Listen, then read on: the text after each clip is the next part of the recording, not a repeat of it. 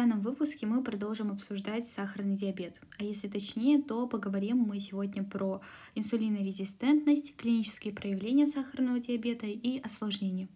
Давайте начнем. Если говорить про клиническое проявление сахарного диабета, то мы здесь выделим два основных синдрома. Первое – это синдром абсолютной или относительной инсулиновой недостаточности, и второе – это синдром малых диабетических признаков. Но мы начнем с недостаточности.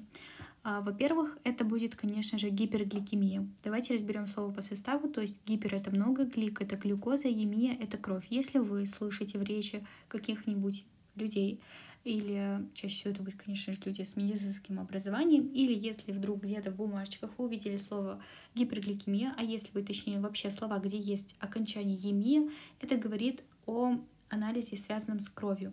То есть гипергликемия — это повышенное содержание глюкозы в крови. Второе — это глюкозурия. Глюкозурия тоже разберем по составу. Опять же, если вы видите такое окончание, как урия, это будет связано с мочевыводительной системой. Соответственно, глюкозурия — это выделение глюкозы с мочой. А почему здесь нет гипер? Потому что, в принципе, если глюкоза есть в моче, это уже не есть хорошо. Здесь мы не меряем в количестве, здесь у нас это уже, в принципе, патология. Также это сухость во рту, жажда, обезвоживание э, и полидипсия. Полидипсия, очень интересный на самом деле такой термин, это повышенное потребление жидкости. То есть, соответственно, если попро- попроще, это опять же та же самая жажда. И как раз-таки, сейчас вы поймете, почему это все связано, это полиурия, нектурия. Полиурия — это, опять же, урия видите, значит, это связано с мочевыделительной системой. Полиурия — это избыточное выведение мочи, и нектурия — это избыточное выделение именно ночью. То есть э, таким людям на самом деле очень тяжело, потому что они страдают, скажем так, бессонницей, потому что по ночам им приходится вставать, справлять нужду. И это не могут контролировать, к сожалению. Вот. Далее про аппетит. Он будет снижен у сахарных диабетиков первого типа и длительно текущий сахарный диабет второго типа, где развивается абсолютная инсулиновая недостаточность. И повышенный аппетит будет при относительной инсулиновой недостаточности, это сахарный диабет второго типа. Масса тела, соответственно, будет повышена у сахарных диабетиков второго типа и снижена будет у первого типа и длительно текущий второй тип, опять же, абсолютной инсулиновой и относительной инсулиновой недостаточности. И последний признак — это общая мышечная слабость, которая развивается как раз-таки из-за дефицита энергии, из-за дефицита гликогена в мышцах, повышенного катаболизма и дефицита калия.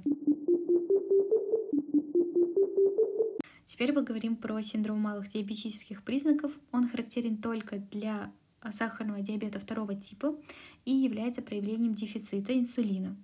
Зачастую данные признаки заставляют больных обращаться к врачам а, различных специальностей, ну, сейчас вы поймете, по каким специальностям, и это помогает выявить преддиабетическое состояние, что не является сахарным диабетом, то есть это состояние перед сахарным диабетом, и здесь благодаря лекарственным препаратам, это сахароснижающие препараты, а, благодаря изменению образа жизни, что включает в себя это диеты и активность повышенная, мы можем добиться того, того что инсулинорезистентность наша уйдет, мы ее контролируем, ее не будет, соответственно, сахарного диабета тоже не будет. Давайте пройдемся теперь по этим признакам. Это снижение зрения, это кожный зуд и сухость кожи, гнойничковые и грибковые заболевания кожи, изменение ногтей, они становятся тусклыми, исчерченными, желтоватого оттенка.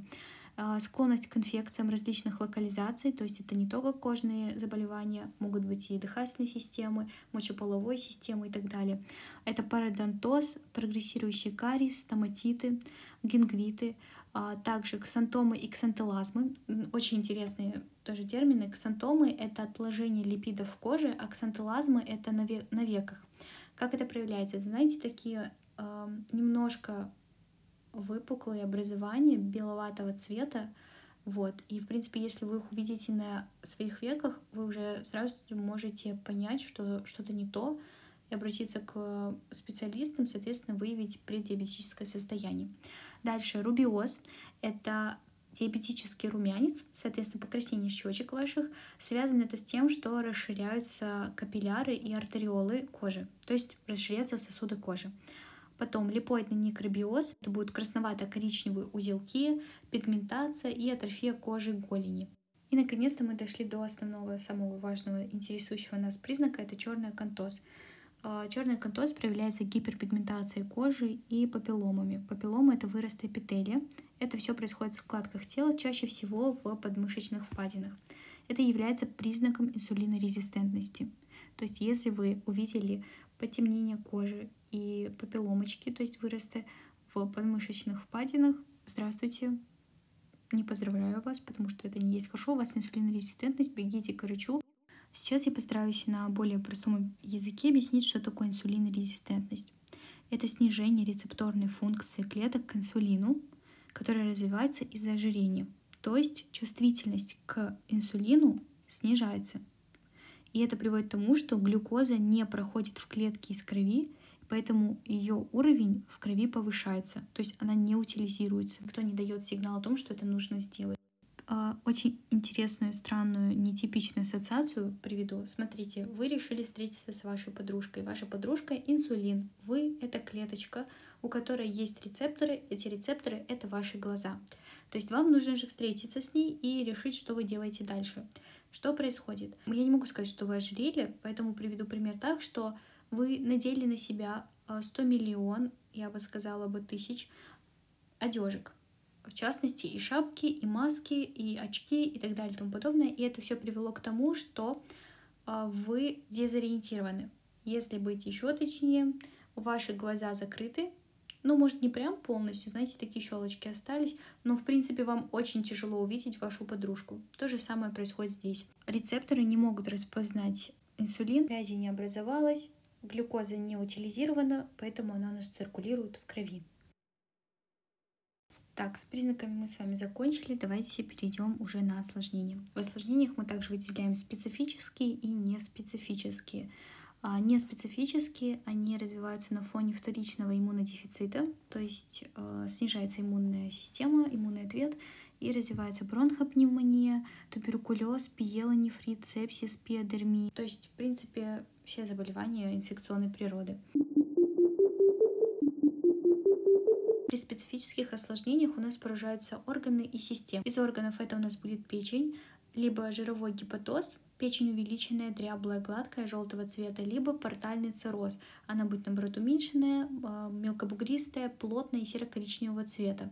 Если что, в Инстаграме я дам отдельно актуальное и выложу туда, как выглядят а, препараты при данных патологиях. Сосуды здесь будет макро- и микроангиопатия.